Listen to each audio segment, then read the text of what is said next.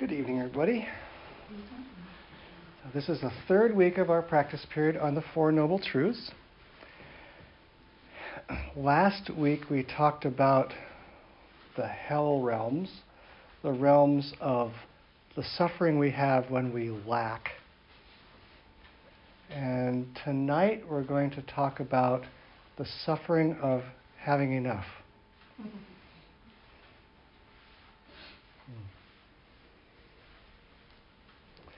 So I was just uh, this last weekend, Thursday through Sunday, uh, at Esalen uh, in Big Sur, and I was offering a retreat there for caregivers of people with traumatic brain injuries. Um, and I got to see both the suffering of lack and the suffering of perfection. This place is so incredibly beautiful. Uh, it's right on the coast in Big Sur, and it was just amazing. So it was it was quite um, uh, education for me to be in both worlds at the same time. Hmm. So there's three different realms that we're going to talk about tonight: the realm of the asuras, the heavenly realm, and the human realm. Well, let's dive in. So the asuras these are a, this is a word we probably aren't familiar with, but in Hindu mythology, the Asuras were these kind of uh, godlike demigods, kind of somewhere between humans and, and gods. And um, they, were, they were characterized by anger and jealousy. So they have a lot, you know, they, they're, they're, they have plenty, but they just can't seem to quite um, be happy with that.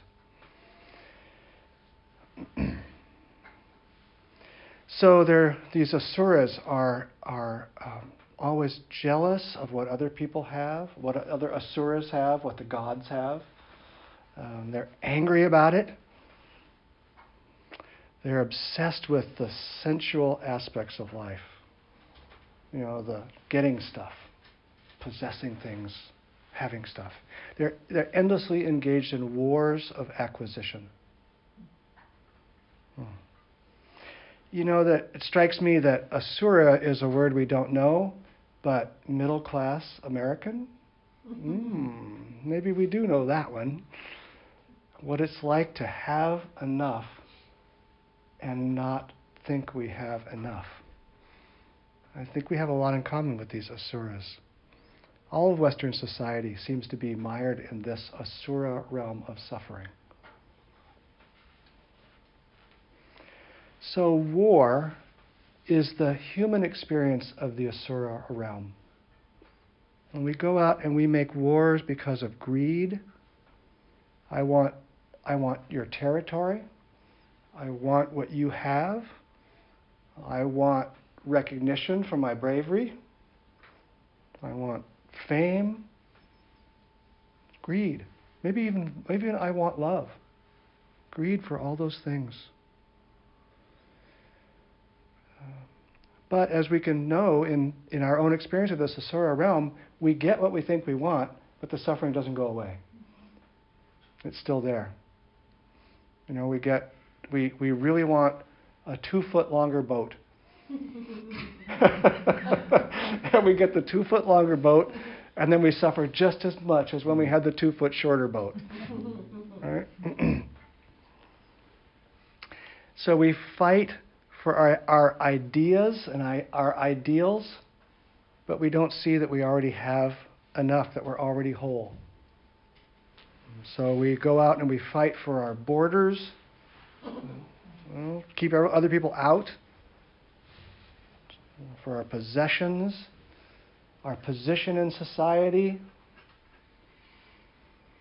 Hmm. You know, the earth does not recognize that there's a border between Mexico and the United States. That's an arbitrary line that we Asuras have created to keep us in here and protect what we have from those people that want to take it away from us. We're the jealous gods.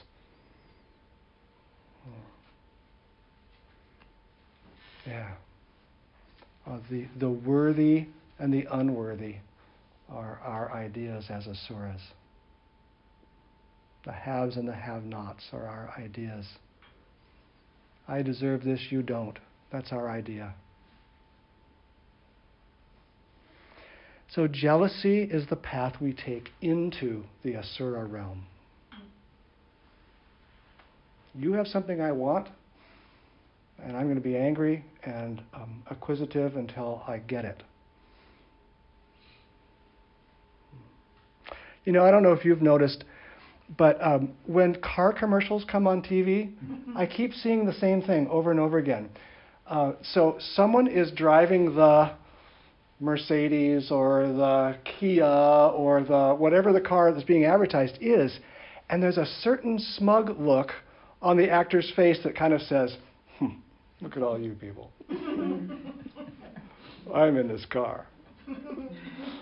Have you seen this? I mean, I see this on, on almost every one of the ads, so it must work, right? It must be intentional because they're repeating it again and again. That's the Asura realm right there. they're, they're really selling the better than feeling. They're not selling the car. And so we, we as Asuras think that we can get that better than feeling by buying the car. And maybe we actually do for a little bit. You know, you drive that car off the lot and you, and you have it. And then, oh, the, the first time somebody swings the, you know, their door into you in the parking lot or you get the paint scratched or you just get tired of this new car, then, you know, it doesn't work anymore. yeah. But we can also be jealous um, to possess a, a, a, not just an object, but a person, uh, or to, to possess love, or uh, to have a child, to have the right marriage, to uh, live in the right place, you know, to, to have those those kind of possessions, or or assets, you know, like wealth or beauty. Those are other things that we can be jealous of and, and grasping towards. Social standing, maybe um, or, or, or good fortune, winning the lottery. You know, the, the lottery is the game of the Asuras. Taking the money that you already have and spending it to try and get more uh, in a way that you didn't earn. it's the perfect illustration of what, what it feels like to be an Asura. But you know, they, they've, they've done these studies of these lottery winners, and, and they quickly revert back to the level of happiness they had before winning the money. Uh, there's a bump of bump of pleasure and happiness, but quickly you're right back to where you, you started before. So this jealousy that drives us into the asura realm is always based on comparison. I don't have enough, you have more. and Thay talks about the three complexes that we carry around the uh, superiority complex, the inferiority complex and the equality complex. Yeah. So I'll let you think about the equality complex for a while. I'm not going to I'm not going to explain that one right away. You can chew on that. yeah, you can see a lot of people go, oh, equality complex? What's that? Hmm. Uh, we have a sense of entitlement that we carry around as asuras. You know, I, I deserve this. it, it, it, it fuels these complexes. Um, you know, there's a saying in Zen the way is easy, it just precludes picking and choosing. Imagine what it would be like to not be picking and choosing that this is better, I want this. Oh, that's, oh, no, no, you, you, you can have that, that's not good. Um, but what can you imagine what that would be like to step out of that? Hmm. I care. I have a calligraphy from Thich Nhat Hanh, uh, my bookshelf, and it says, "You have enough." That's a powerful teaching to help us uh, get out of this asura realm. So these ideas of the asura about gain and loss, that we always have to get more and not lose, uh, these are just un- impermanent ideas they're not underlying truths about the about the, the, the world. You know, when when we get that new car, um, is it a gain? Is it a loss? Hmm, who knows? There's an old Chinese story about a farmer. And the farmer has sold his crops for the year, and he sends his son into town to the market to buy the supplies they're going to need for the year. They need, you know, they have to put up their food because uh, all the income for a farmer comes at one time. And the son goes into the market, and the son decides rather than buy all this stuff that his father sent him to buy, he bought a horse. So he bought back the horse, and the neighbors see the kid come back with the horse and no uh, grains and things that they needed to put up. And they say, Oh, this is terrible, this is terrible. And the farmer says, eh, Who knows what's good and bad? So the farmer was actually able to use the horse to uh, cultivate more land than he would have cultivated just by himself. So he grew a lot more crop and was able to sell it for more money. And the neighbors say, Oh, such good fortune. Mm-hmm. And the farmer says, Well, who knows what's good and bad. So uh, one day the horse uh, runs off. Someone left the gate open, and the horse ran away. And the neighbors say, Oh, what terrible fortune! And the farmer says, hmm, Who knows what's good or bad? The horse comes back a couple weeks later with another horse in tow. oh, that's so great! Oh, who knows what's good and bad? The son gets on the horse, rides around, gets bucked off, and breaks his leg. Oh, that's terrible. Who knows what's good and bad? He can't help in the field anymore. the army comes through town conscripting all the young men to go and fight in the emperor's war. And the son is not conscripted because he has a broken leg. All the villagers say, Oh, what good fortune. And the farmer says, Who knows what's good and bad? So these ideas of, of uh, gain and loss, they're just uh, our small ideas. You know, I had to give up when I working as a chaplain. I had to give up the idea that I could measure whether I was effective or not. Mm. I would I had this I had I would have an experience of thinking, wow, I really nailed that. You know, that whatever that interaction was, you know, and and you know, who knows if I really nailed it or not. But what happened to me over and over and over again is I'd be in Safeway or I'd be walking in the park or something, and someone would come up to me and they'd say, Oh, do you remember me? And I would say, Uh, no. And they say, Well, you know, you visited with my mother and you said da da da da da da da, and it was so helpful. And I have no recollection of ever meeting those folks or saying anything or doing anything.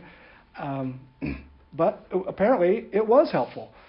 So the things I thought were helpful, maybe not. The things I didn't even remember, maybe they were helpful.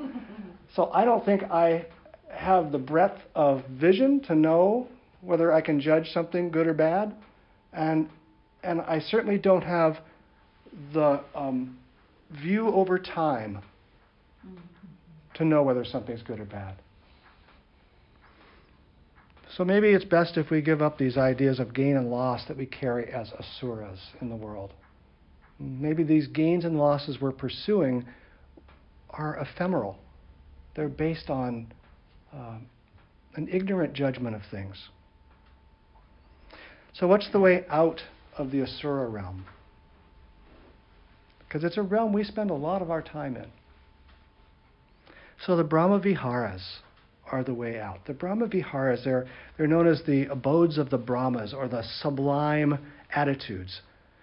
They are the Buddhist answer to this kind of jealousy and acquisitiveness of the, of the asuras. So there's four of them. Um, and it's the, it, the, it's the practice of metta, of loving kindness. That's the uh, Sanskrit word for loving kindness. And karuna, is the word for compassion, the practice of compassion. Mudita, sympathetic joy, is the 3rd mm-hmm. And the fourth, which I've uh, spoken about recently, upeksha, which is equanimity. Equanimity. So those practice, those four practices are one of our ways out of this asura realm. And hopefully, we'll be able to take those practices up in more detail because they're just beautiful, beautiful practices. Practices that that generate instead of jealousy and acquisitiveness um, and competition, they develop a relationship to the world of of opening our hearts to whatever's there. And what a lovely way to walk through the world. The other way out is um, through ethics. And we have our five mindfulness trainings that are ethical guides. Um, so, you know, we, we make a vow not to steal, mm, not to lie, not to misuse sexuality, not to kill, and to, to consume wisely. And those, those ethical um, guidelines can go a long way to helping us see this acquisitiveness and um, competitiveness of the asura realm. Okay, so that's the that's the suffering of the the asuras who think they don't have enough. But what about the heavenly realm? So this is the realm where everything is perfect. So I mentioned that I went to uh, went to Esalen, and wow, I mean it's pretty dang perfect. So here here it is on the on in the Big Sur coast, away from everything, and this this magical piece of real estate. I think there's 87 acres in this in this retreat center, and uh, there's a hot spring and a, a stream that comes through that provides the water. And so this beautiful coastline with the waves crashing and this blue sky that just stretches on forever and just until it just dives into the Pacific where the earth curves away. Mm. There's monarch butterflies everywhere on their on their migration. Everywhere you look, the trees are full of monarch butterflies. The food is fantastic.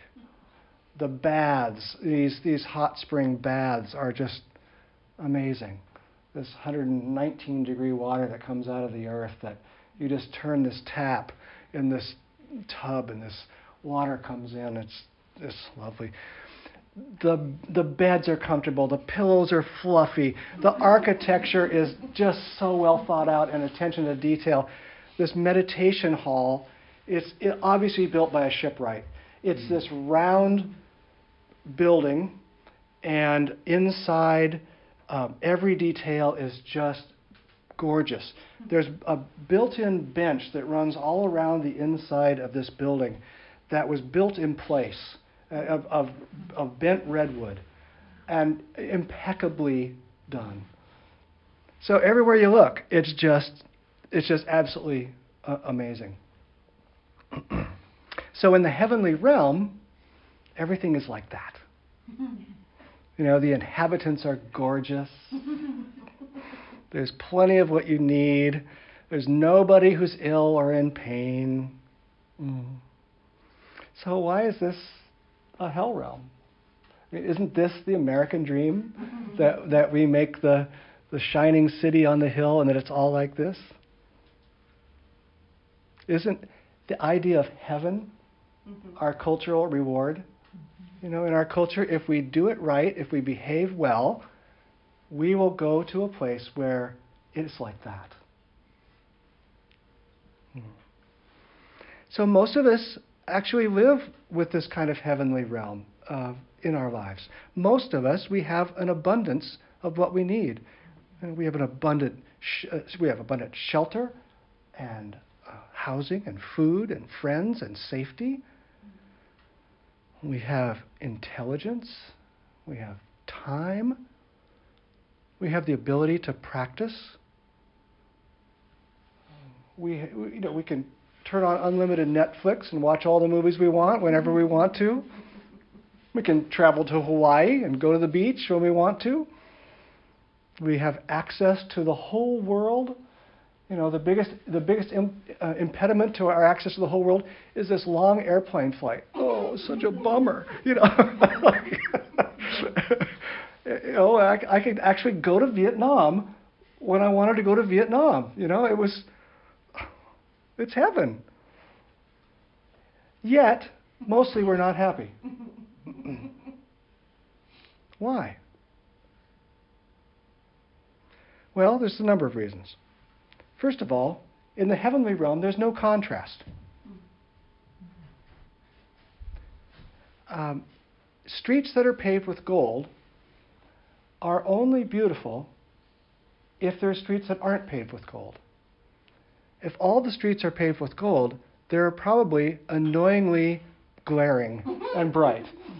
Right? Oh, the sun's shining on the gold street again. Oh, you know. you know, it'd be like driving over the bridge uh, over here during that one time a year when you when you come over and you drive right into the sun. You know, it'd be like that all the time, driving on on on streets paved with gold.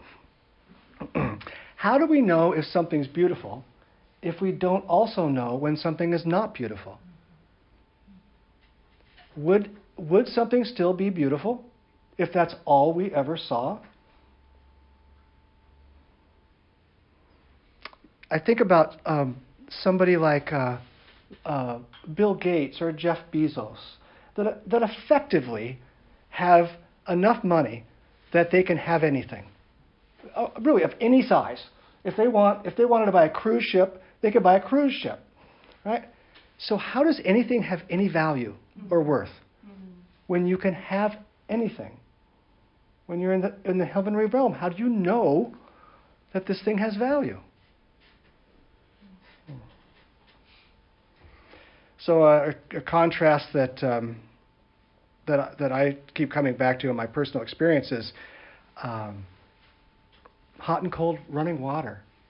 You know, you go out camping uh, for a week in the in, in the mountains, and all you have is this ice cold water to bathe in. And then you come home, and those that first shower you take, it is heaven. It's great. By the second or third shower, yeah, you forgot about it again, right? If you have no contrast, you don't know that the shower you're taking is, uh, is, an incredibly heavenly experience. So I, I noticed also when I go to Hawaii, and, and go to Hawaii fairly often because my wife's family is, is there, um, that the most precious days on the beach is the first day and the last day. the other days, the beach is kind of like, oh, this isn't quite the right beach, you know. Not got enough shade, or there's some people over there playing music, or.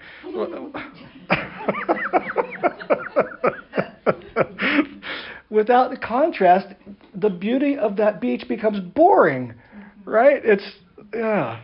So I have to come back home and go, oh, it was so great. I want to go back, and then repeat the whole the whole cycle. so part of the, the, the, phenomenon I realized about this is that um, yesterday's luxury becomes today's necessity. So this was so true in in uh, my family. I watched this. We had a microwave. Great luxury. I mean, the greatest thing. This is when we had young kids. And we moved to a house with a built in microwave. So we, we're moving and we've got this microwave and we don't know what to do with it, so we put it on the counter in the kitchen and say, well, we'll figure out because we don't really need this anymore. Well, we soon, soon got used to having two microwaves. so you're heating up a bunch of leftovers, right? Now you don't have to wait for one thing to get done. You've got two microwaves, right? so then we moved again to another house without a built in microwave, and we were deprived by having one microwave.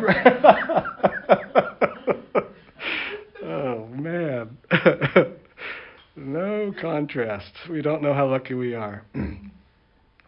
so, another reason why we're not happy in the heavenly realm is a perfect life is meaningless. We need challenges to rise to. Without something pulling us forward, what's the point?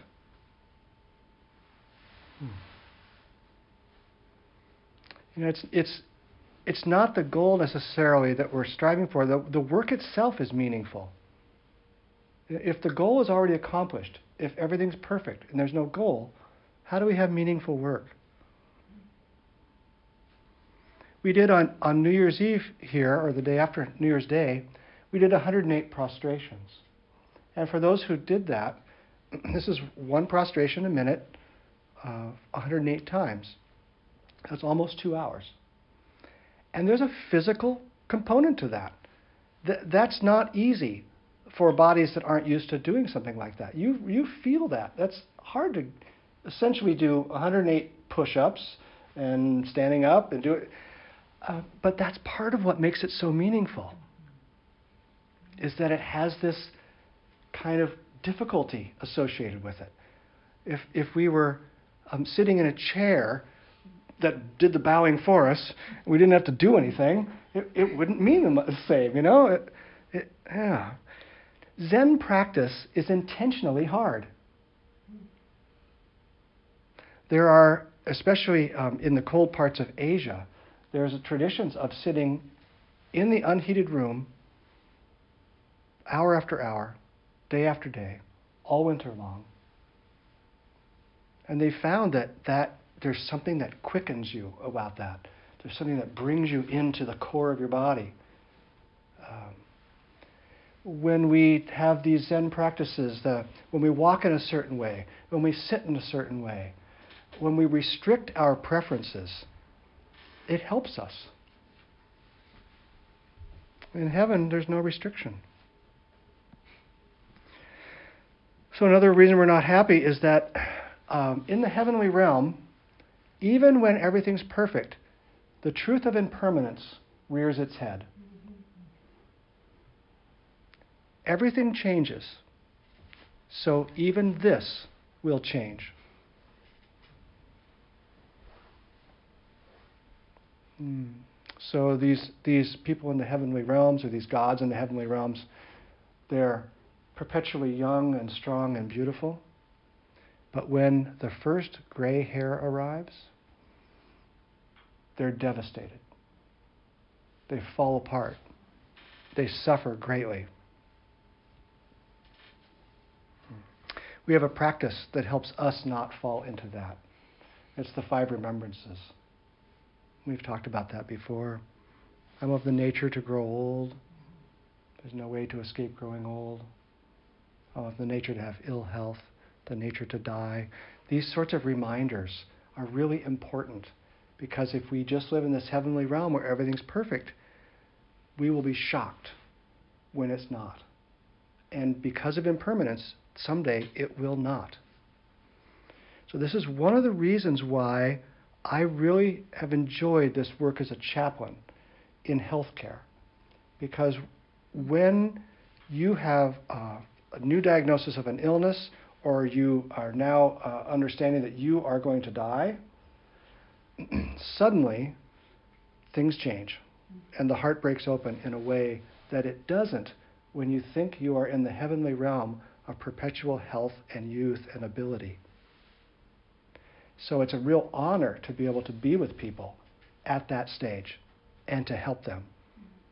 Because that's one of the characteristics of the heavenly realm is that you think there's no suffering, so you have no suffering muscles.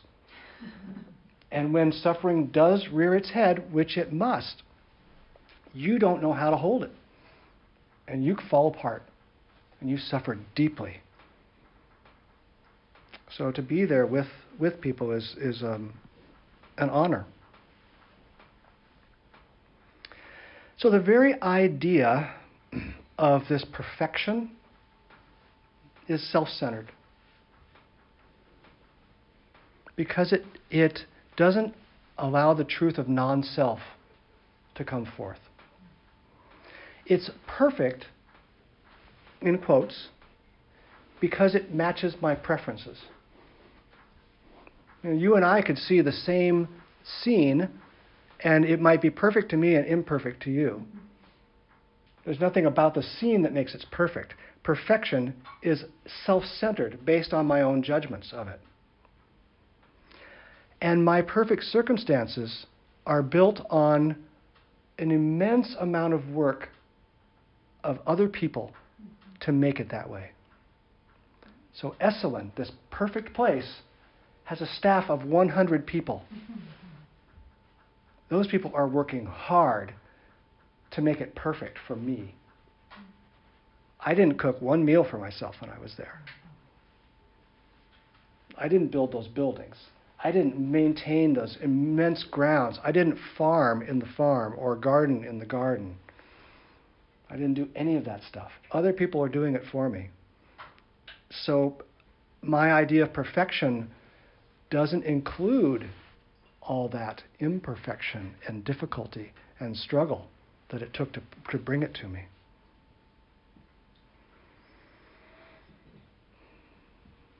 So, as our awareness deepens, we see that we aren't separate selves.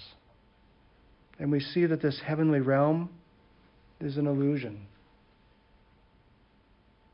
I don't actually deserve it. I'm not actually the self made man that we have in our Western culture as the ideal. No, it's all done with others. I can't enjoy that illusion of perfection because it leaves too much out. We take the Bodhisattva vow as Zen practitioners for this very reason. The Bodhisattva vow is that we will not enjoy our own awakening at the expense of others. That we turn back and we give to others everything that we have received so that everyone can awaken together. Because there's no, there, uh, um, an individual awakening makes no sense. It makes no sense. We chant, The many beings are numberless. I vow to save them. Hmm. It's an impossible vow. Yet we have to make it to protect ourselves from falling into the heavenly realm of thinking that we can have our perfection at the expense of others.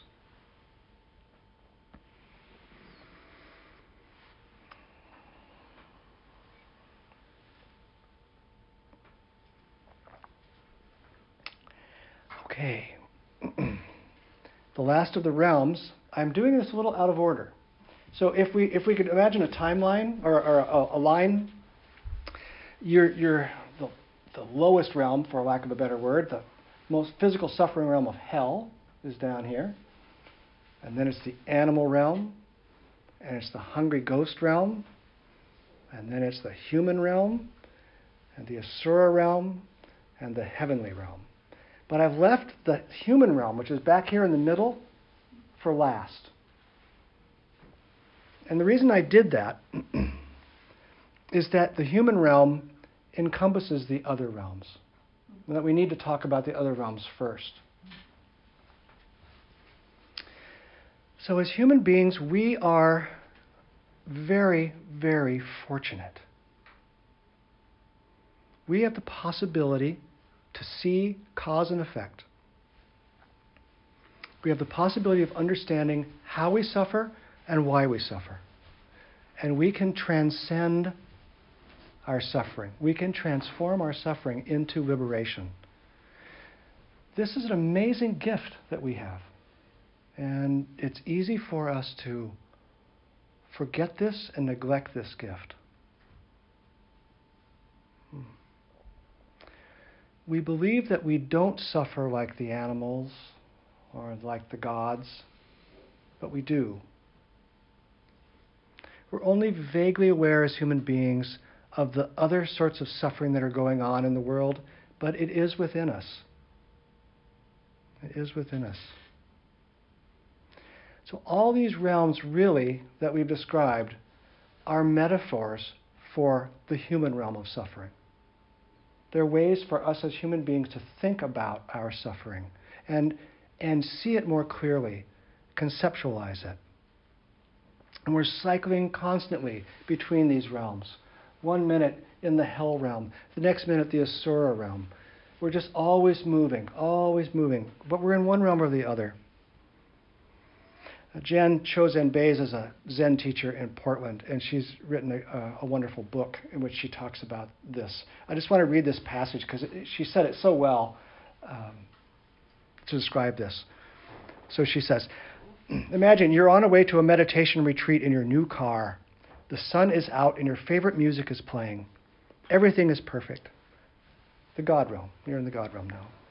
Someone sideswipes and nearly hits your car, and you arrive and sit down to meditate feeling furious. You're an asura.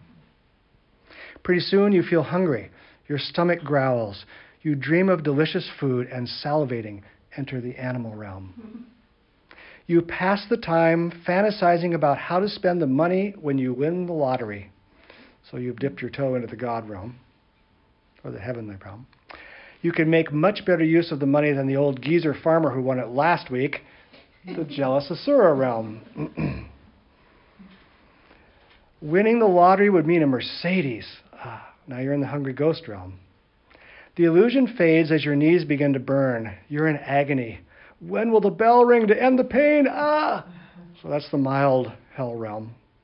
You begin to get annoyed with the people running the retreat, but reason with yourself. The human realm of reasoning. You undertake loving kindness meditation toward the people who are leading the retreat.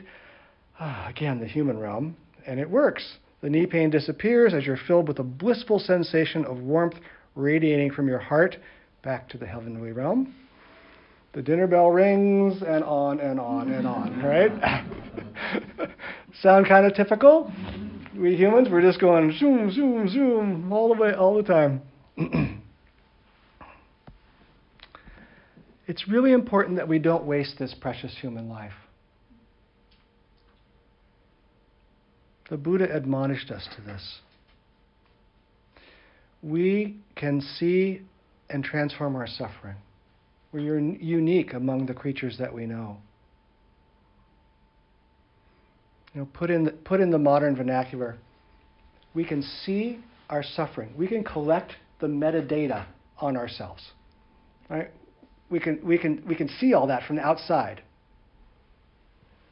And we can perceive cause and effect and the path to liberation. We can use that metadata to practice wisdom and compassion. Others can't. We can see the suffering in other types of beings. Um, we can have compassion, and others can't. And we here in this room, in particular, are very fortunate as humans because we have a Sangha. We have an inclination to practice. We have somehow stumbled across this practice. We have the free time, the teacher, the support, the freedom from basic wants that so many people have. We have enough of everything that we need. We are among the most fortunate of the most fortunate. Don't waste this precious life. And these abilities that we have, these gifts that we've received, these are temporary. We will not always have them. You know, Sarah and I both work with dying people, and we see all the time this accelerated process of loss of people that are dying and losing all the things they took for granted all their lives and it's a heck of a shock. But we don't have to we don't have to live that way. We don't have to live in the ignorance that this stuff will last all the time. We can know. So one of our primary sufferings as humans is turning away from this precious, brief human life. We call this ignorance. We know we have these opportunities to practice. We turn away. We hear the truth. We turn away. We know how to practice. We turn away. This is ignorance, this turning away from what we know to be true. Each one of us is a unique expression of the universal mind. we can live awakening and know that we're living awakening. We can use that awareness to help other people. Another part of the Bodhisattva chant the many beings are numberless, I vow to save them. We can reiterate that again and again and again. We can be bodhisattvas. we can be the best that is possible for a human to be a bodhisattva. The Buddha talked about transcending birth and death. And that flummoxed me for a long time. How's that possible? Am I going to live forever? If I practice well enough, am I going to live forever? But what he meant from that is we can transcend this cycle of feeling, grasping after it, whatever we, we we have felt from, and giving birth to one who grasps. And then holding and defending that until we are the one who dies. That's what we can give up. That's what it means to transcend birth and death. That when a feeling comes up, we don't automatically have to grasp after what we think will satisfy that feeling. The Ajahn Sumedho is a, a Western uh, Thai forest monk, and he lived in Ajahn Chah's monastery in Thailand. And one day, uh, a group of people came to visit the monastery, and there was this particularly beautiful young woman that came as part of this group. And so after the group left, Ajahn Chah asked Ajahn Sumedho, who was a young man at the time, said, Well, what do you think of her? And Ajahn Sumedho said, I liked, but I don't want. And I love the way he said that. He, he didn't deny that there was a feeling that came up, a craving, an attraction. But he said, I'm not going to pursue that. I'm not going to grasp and chase after that. Mm-hmm. He was showing us how to live in the human realm to not deny our humanity, but to not chase after everything either. Okay, so how do we get the what's the way out of the human realm? I brought our little uh, statue here. This is Jizo. Jizo is the Japanese version of the uh, Bodhisattva Ksitigarbha. Ksitigarbha uh, is the one who opens the doors to the hell realms and, and lets us out. In the Jizo doesn't have this. Um, Jizo in, in, Jap, in, the Japanese form is the, primarily the protector of women and children. You'll find little dressed Jizos in cemeteries, uh, at children's grave sites, uh, and, and women make clothes for them and, and, put clothes on them and then replace them. Uh, in the traditional representation of Ksitigarbha, Ksitigarbha carries a staff, and there are five or six rings on the staff, depending on which version of these hell realms you're looking at. But what they symbol symbolize is that Ksitigarbha will bang his staff on the on the earth, and the hell realms have no choice but to open their doors. So um, Jizo here is our our helper. And it's, t- it's said that Jizo stands at the crossroads of four paths leading out of the heavenly realms and the hell realms. So if you are subject to anger and aversion, and Jizo standing there and you don't pay attention to what Jizo is trying to do to help you, back to your hell realm. If you're grasping and greedy, hungry ghost realm, away you go. If you're ignoring and ignorant, leads you right to the animal realm. But Jizo will help you find the road that leads to practicing the Dharma. And that's the road to freedom. And it's also the road less taken. So, as humans, and particularly this group of humans, we have that ability to take that road. And we can remember that we're not alone, that there is, there, there is a bodhisattva there to help remind us every time, banging his staff on the ground and rattling those rings and reminding us to take the path to practicing the Dharma. So precious.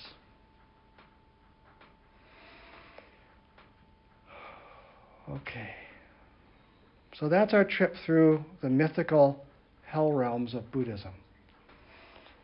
Um, I'm a little undecided about what we should do next week. So I, I'm going to think about it. I, I think we're going to need to spend a little bit more time looking at our suffering. The Buddha, the Buddha when he was asked to get, engage in, in complex philosophical arguments, wouldn't engage. And he would say, I teach only suffering and the liberation from suffering. And the Four Noble Truths are just that. They are, the, they are teaching suffering and the liberation. But it doesn't do us much good to to- go talk about liberation from suffering if we haven't really looked at our suffering. So I'm still mulling. We need to spend more time on suffering before we start go and start talking about liberation. So anyway, thank you for your patience and uh, helping me unfold this.